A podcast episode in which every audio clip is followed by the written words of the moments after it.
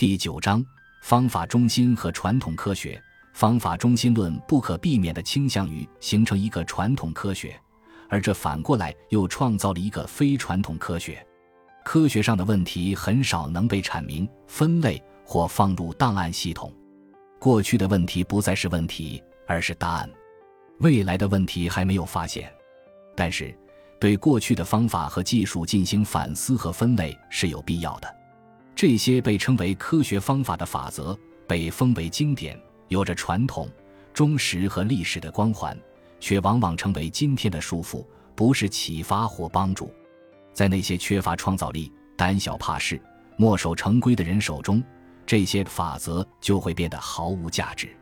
事实上，这要求我们只能用我们的祖先解决他们问题的方法来解决我们现在的问题。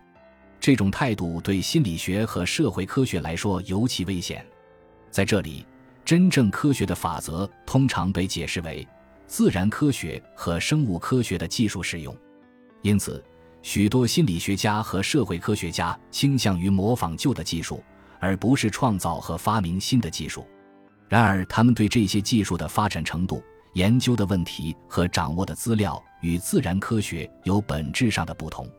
科学中的传统方法可能是一种虚假的祝福，总是执着于过去的手段。而不去寻找新的解决办法，这是件多么荒唐的事情！